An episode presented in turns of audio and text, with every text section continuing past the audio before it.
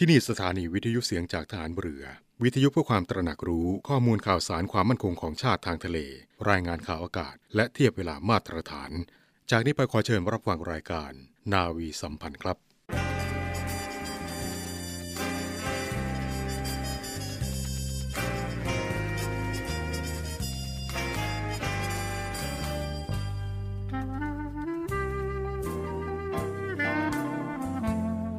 นายทหาร นายตำรวจทุกคน รักษาคำปฏิญาณที่ได้ให้ไว้อย่างเคร่งครัด และตั้งใจปฏิบัติหน้าที่ด้วยความเที่ยงตรง เข้มแข็งและเสียสละ พร้อมทั้งหมั่นศึกษา และฝึกฝนตนเอง ให้มีความจัดเจนคล่องแคล่วในหน้าที่ และในการปฏิบัติงานร่วมกับผู้อื่น ฝ่ายอื่นอยู่เสมอ ทุกคนทุกฝ่ายจะได้สามารถร่วมมือร่วมใจกัน สร้างสรรค์ความพัฒนาผาสุก ให้แก่ประชาชนและประเทศชาติ ได้ตามอุดมคติที่ตั้งมั่นไว้ตลอดไป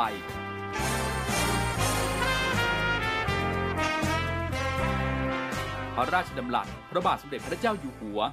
ในพิธีสวนสนามถวายสัตย์ปฏิญาณของทหาร ตำรวจเนื่องในพระราชพิธีบรมราชาพิเศษ พุทธศักราช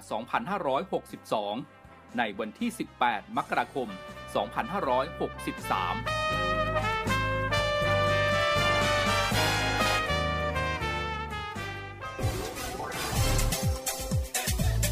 ทุกความเคลื่อนไหวในทะเลฟ้าฝั่ง รับฟังได้ที่นี่เสียงจากทหารเรือ กับช่วงของรายการนาวีสัมพันธ์สวัสดีครับ กลับมาทักทายกับคุณผู้ฟังเช่นเคยนะครับเช้าวันเสาร์ครับคุณผู้ฟังวันเสาร์ที่ 14 ตุลาคม 2566 นะครับก็เป็นอีกเช้าหนึ่งแล้วครับ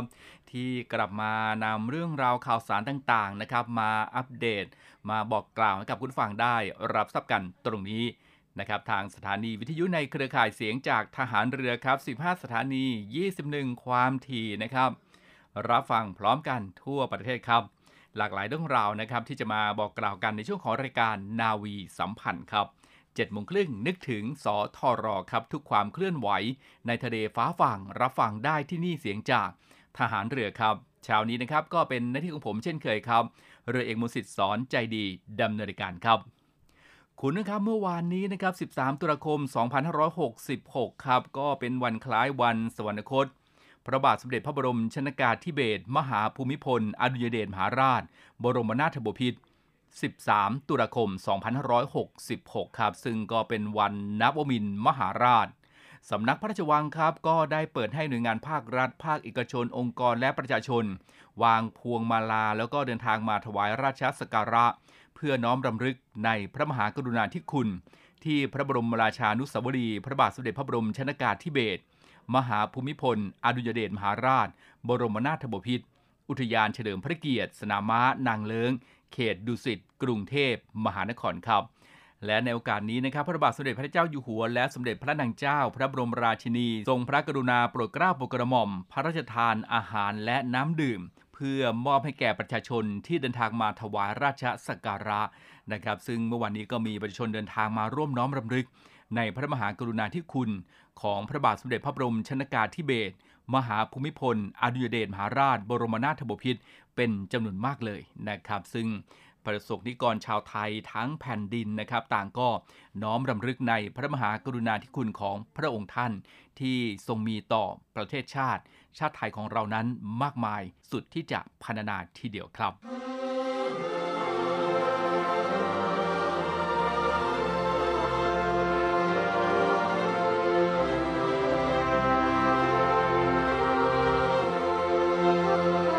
ลูกขอก้าวตามดังคำสอนพอเพียงเพียง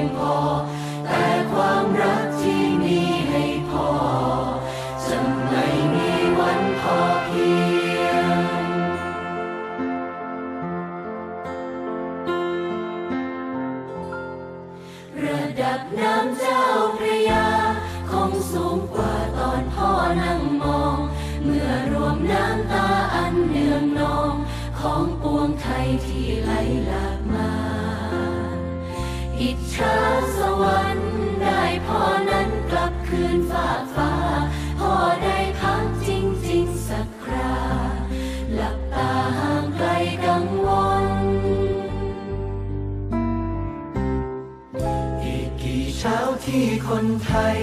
ยังร้องไห้ด้วยเรื่องเดียวกัน ความโศกเศร้าทอด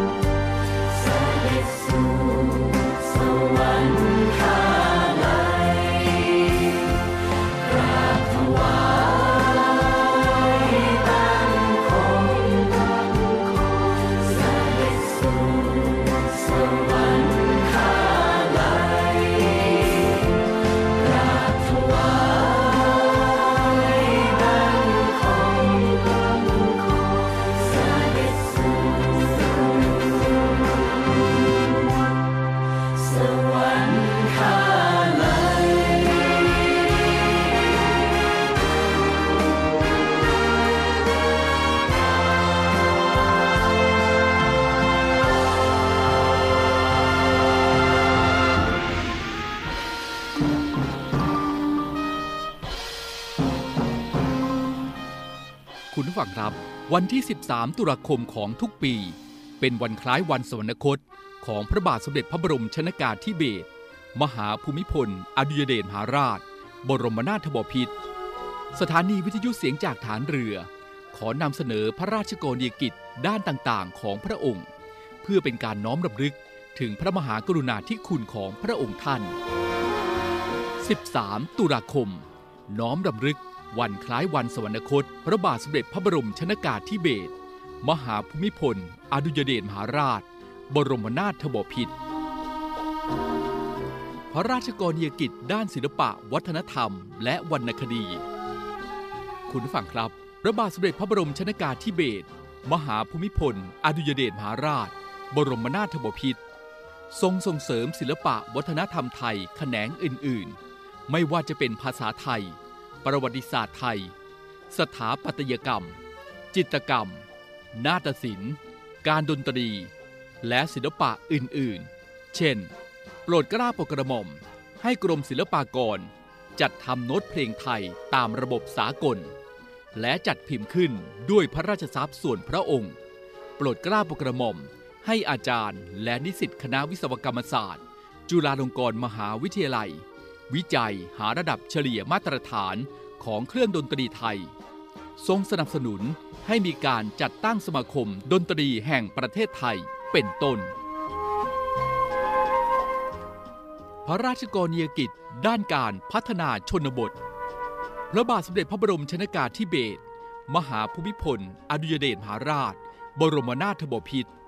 ทรงใช้เวลาส่วนใหญ่ตลอดรัชสมัยไปกับการเสด็จพระราชดำเนิน เยี่ยมรัษฎรในท้องถิ่นต่างๆ ทุกภูมิภาคของประเทศ นับตั้งแต่ปีพุทธศักราช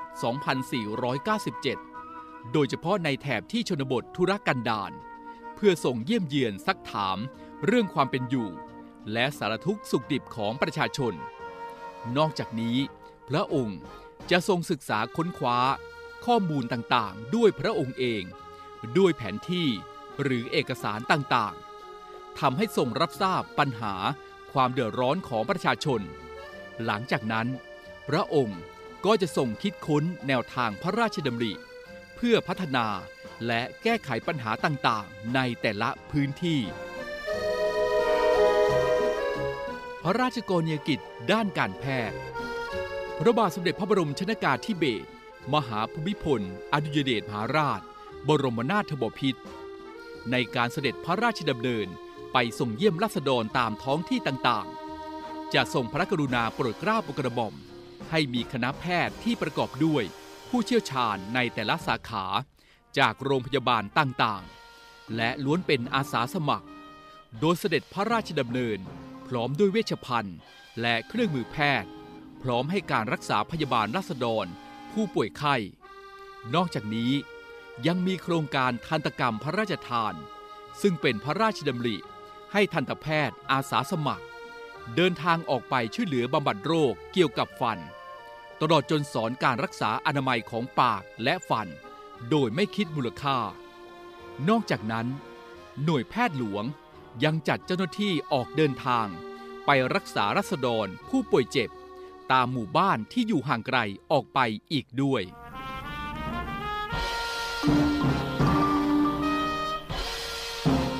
13 ตุลาคม น้อมรำลึก วันคล้ายวันสวรรคต พระบาทสมเด็จพระบรมชนากาธิเบศรมหาภูมิพล อดุยเดชมหาราช บรมนาถบพิตร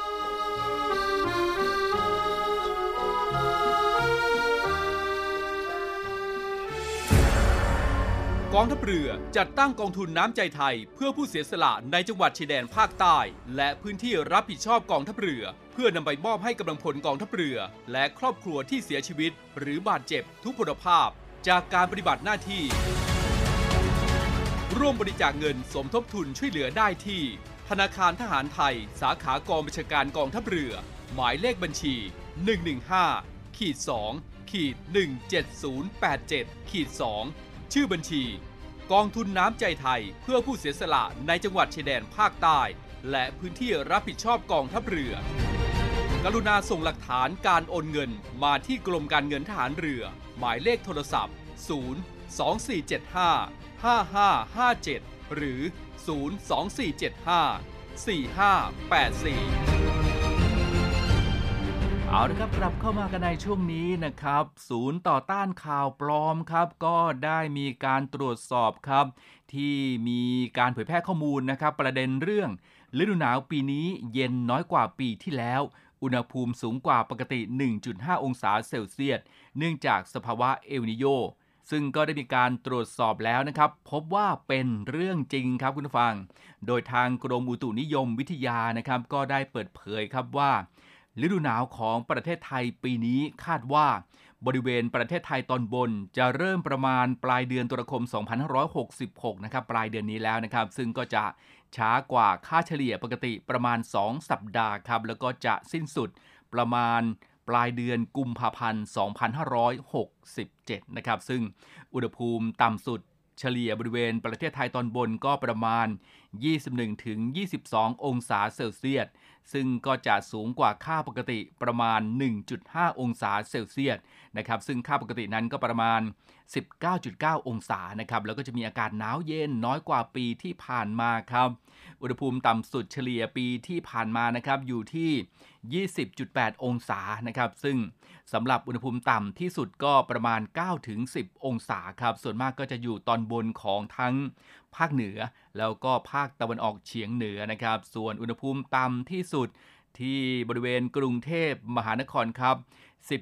17-18 องศาเซลเซียสนะครับ แล้วก็ปริมณฑล 15-16 องศาเซลเซียสครับ คุณนะครับ ในช่วงเวลาที่มีอากาศหนาวเย็นที่สุดนะครับ ก็คือประมาณต้นเดือนธันวาคม 2566 ถึงปลายเดือนมกราคม 2567 นะครับ ก็เป็นการยืนยันของกรมอุตุนิยมวิทยานะครับว่าฤดูหนาวปีนี้ เย็นน้อยกว่าปีที่แล้ว เพราะพิษเอลนิโยนั้นเป็นเรื่องจริงครับ เอาละครับไปกันที่กองทัพเรือครับสอนชน ผนึกกำลังจับกลุ่มเรือประมงอินโดนีเซีย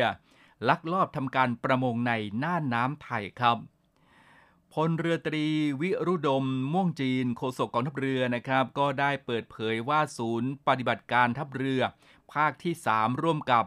ศูนย์อเมริการรักษาผลประโยชน์ของชาติทางทะเลภาค 3 นะครับ หรือว่าสอนชนภาค 3 ก็จับกลุ่มเรือประมงสัญชาติอินโดนีเซียทำประมงในน่านน้ำไทยครับ เมื่อวันที่ 7 ตุลาคมที่ผ่านมา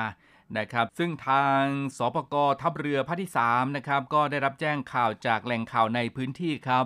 พบเห็นเรือประมงสัญชาติอินโดนีเซียจำนวน 3 ลำ เข้ามาทำการประมงบริเวณเขตเศรษฐกิจจำเพาะของประเทศไทย ระยะ 46 ไมล์ทะเลครับ ทางทิศตะวันตกของแหลมพรหมเทพจังหวัดภูเก็ตนะครับจึงได้สั่งการให้เครื่องบินลาดตระเวนแบบดอร์เนียร์จากทัพเรือภาคที่ 3 ขึ้นบินลาดตระเวนตรวจสอบข้อมูลตามที่ได้รับแจ้งครับ ในส่วนของศรชล.ภาค3นะครับก็ได้แจ้งให้ศูนย์ควบคุมความมั่นคง ท่าเรือจังหวัดภูเก็ต แจ้งไปยังศูนย์ควบคุมการแจ้งเรือเข้าออกนะครับหรือว่าศูนย์ PIPO ภูเก็ต แจ้งเรือประมงไทยที่ทำการประมงในพื้นที่เฝ้าสังเกตการณ์ แล้วก็ติดตามพฤติกรรมของกลุ่มเรือประมงสัญชาติอินโดนีเซียทั้ง 3 ลำนะครับซึ่งผลการบินสำรวจครับก็ได้ตรวจพบ เรือประมงสัญชาติอินโดนีเซียจำนวน1ลำ ระยะ 55.6 ไมล์ทะเล จากแหลมพรมเทพจังหวัดภูเก็ตนะครับ ซึ่งก็อยู่ในเขตเศรษฐกิจจำเพาะของไทยครับ สอนชนภาค3นะครับจึงได้สั่งการให้เรือหลวงแกลงครับออกเรือ เพื่อเข้าตรวจสอบแล้วก็จับกลุ่มเรือประมงสัญชาติอินโดนีเซีย ในบริเวณดังกล่าวครับ จนกระทั่งในเมื่อช่วงเช้าของวันที่ 8 ตุลาคมนะครับเมื่อเรือหลวงแกลงได้ตรวจพบ เรือประมงสัญชาติอินโดนีเซียจำนวน 3 ลำ ลักลอบทำการประมงในเขตเศรษฐกิจจำเพาะของไทยนะครับ จากนั้นเรือหลวงแกลงครับจึงได้ควบคุมเรือประมงอินโดนีเซียทั้ง 3 ลำพร้อมลูกเรือนะครับจำนวนรวม 40 นายครับ เดินทางไปยังท่าเรือรัศดาตำบลรัศดาอำเภอเมืองจังหวัดภูเก็ตนะครับเพื่อเตรียมส่งมอบ ให้พนักงานสอบสวน สถานีตำรวจภูทรฉลองดำเนินคดีตามกฎหมายต่อไปนะครับ ซึ่งเรือหลวงแกลงก็ได้นำเรือเทียบเข้าท่าเรือรัศดา ในวันที่ 9 ตุลาคมนะครับในช่วง 8 นาฬิกา 30 นาทีซึ่งสอนชนภาค 3 ก็ร่วมกับหน่วยงานที่เกี่ยวข้องนะครับ ก็มีสถานีตำรวจภูทรฉลองตำรวจน้ำประมงจังหวัดภูเก็ต แล้วก็หน่วยงานอื่น ๆ ที่เกี่ยวข้องนะครับ ก็เดินทางมารับตัวผู้กระทำผิด พื่อเตรียมดำเนินคดีทางกฎหมายต่อไปนะครับ โดยทางสอนชนภาค3ครับก็ประสานการดำเนินการทางกฎหมาย กับเจ้าหน้าที่ตำรวจสพฉลองอย่างใกล้ชิดนะครับ ซึ่งอำนาจหน้าที่ของสอนชนก็เป็นการดำเนินการตามพระราชกำหนดการประมง พุทธศักราช 2558 และพระราชบัญญัติว่าด้วยสิทธิการประมงไทย ในเขตประมงไทย พุทธศักราช 2482 ในเขตเศรษฐกิจจำเพาะนะครับ ซึ่งกฎหมายทั้ง 2 ฉบับนั้นก็ให้อำนาจเจ้าหน้าที่ทหารเรือครับ โดยผู้บังคับการเรือนะครับ ผู้ควบคุมเรือ สามารถจับกลุ่มได้ในฐานความผิด เป็นผู้ควบคุมเรือใช้เรือสัญชาติต่างประเทศทำการประมงในเขตประมงไทยนะครับ และฐานทำการ ประมงพาณิชย์โดยไม่ได้รับอนุญาตนะครับ โดยท่านโฆษกกองทัพเรือนะครับได้กล่าวว่าการจับกลุ่มเรือประมงทั้ง 3 ลำในครั้งนี้ เป็นการบูรณาการความร่วมมือระหว่างกองทัพเรือ โดยทัพเรือภาคที่ 3 สอนชน และเครือข่ายเรือประมงไทยครับ โดยการปฏิบัติการก็สืบเนื่องจากการเข้ามาลักลอบทำการประมงของเรือต่างชาติ ในเขตเศรษฐกิจจำเพาะของไทย การจับกลุ่มเรือประมงต่างชาตินะครับที่มีพฤติกรรมเข้ามาทำการประมง บริเวณเขตเศรษฐกิจจำเพาะของประเทศไทย ด้านฝั่งทะเลอันดามันที่ผ่านมานั้นครับคุณผู้ฟังก็ได้มีการจับกลุ่มมาแล้วหลายครั้งด้วยกันนะครับ โดยฝ่ายไทยก็ได้เคยประสานฝ่ายอินโดนีเซีย แจ้งเตือนเรือประมงของประเทศอินโดนีเซีย มีให้รุกล้ำเข้ามาทำการประมงในเขตน่านน้ำของประเทศไทยแล้วนะครับ แต่ว่าอย่างไรก็ตามครับ การปฏิบัติของฝ่ายไทยครั้งนี้นะครับก็เป็นการดำเนินการภายใต้ความสัมพันธ์ที่ดีระหว่างประเทศครับ แล้วก็ไม่มีการใช้ความรุนแรงแต่อย่างใด โดยการปฏิบัติการครั้งนี้ครับก็เป็นส่วนหนึ่งของการปกป้องและรักษาผลประโยชน์ของชาติทางทะเล ซึ่งเป็นหนึ่งในภารกิจที่สำคัญของกองทัพเรือ โดยในปีงบประมาณ 2564 นะครับ ได้ทำการจับกลุ่มจำนวนหนึ่งครั้ง ในปีงบประมาณ 2565 ได้ทำการจับกลุ่มจำนวน 3 ครั้ง และในปีงบประมาณ 2566 ได้ทำการจับกลุ่มจำนวน 2 ครั้งนะครับ ซึ่งการลักลอบเข้ามาทำการประมงของเรือประมงต่างชาตินั้นก็เป็นการแย่งชิง ทรัพยากรธรรมชาตินะครับสัตว์น้ำในพื้นที่ของประเทศไทยครับก็ส่งผลให้ชาวประมงไทยทำการจับสัตว์น้ำได้น้อยลงนะครับแล้วก็ส่งผลกระทบต่อเศรษฐกิจภาคประมงโดยตรงครับและนอกจากนี้แล้วนะครับเรือประมงต่างชาติ ที่ลักลอบเข้ามาทำการประมงบางครั้งก็มีการลักลอบขโมยครับหรือว่าตัดทำลายอุปกรณ์ดักจับสัตว์น้ำของชาวประมงไทยที่ได้วางไว้ด้วยนะครับ การดำเนินการจับกลุ่มเรือประมงต่างชาติข้างต้นนั้นครับคุณผู้ฟังท่านโฆษกกองทัพเรือนะครับ ท่านก็บอกว่าเป็นไปตามนโยบายประจำปีงบประมาณ พุทธศักราช 2567 ของพลเรืออดุงพันเอี่ยม ผู้บัญชาการฐานเรือ ในฐานะรองผู้อำนวยการ ศูนย์อำนวยการรักษาผลประโยชน์ของชาติทางทะเล ที่ได้มีนโยบายนะครับให้ทุกหน่วยงาน มีการบูรณาการร่วมกันครับในการป้องกัน และก็ปราบปรามการกระทำผิดกฎหมาย ทางทะเล เพื่อแก้ไขปัญหาความเดือดร้อนของประชาชนในพื้นที่นะครับเพื่อที่จะให้ทรัพยากรทางทะเลไทยนั้นมีความอุดมสมบูรณ์ครับเกิดความมั่นคง ยั่งยืนนะครับ แล้วก็สามารถแสวงหาประโยชน์ได้ตลอดไปครับทางนี้นะครับกองทัพเรือและก็ศูนย์อำนวยการรักษาผลประโยชน์ของชาติทางทะเลครับ ก็จะดำเนินการบูรณาการร่วมกับหน่วยงานที่เกี่ยวข้องกับความมั่นคงทางทะเลรวมทั้ง ภาคประชาชนและภาคเอกชนนะครับในการร่วมกันแก้ปัญหาความเดือดร้อนของพี่น้องประชาชนนะครับที่ประสบปัญหาที่เกี่ยวข้องกับกิจการทะเลต่างๆ เพื่อให้เกิดความเป็นรูปธรรม มีความมั่นคง มั่งคั่ง และยั่งยืนต่อไปครับ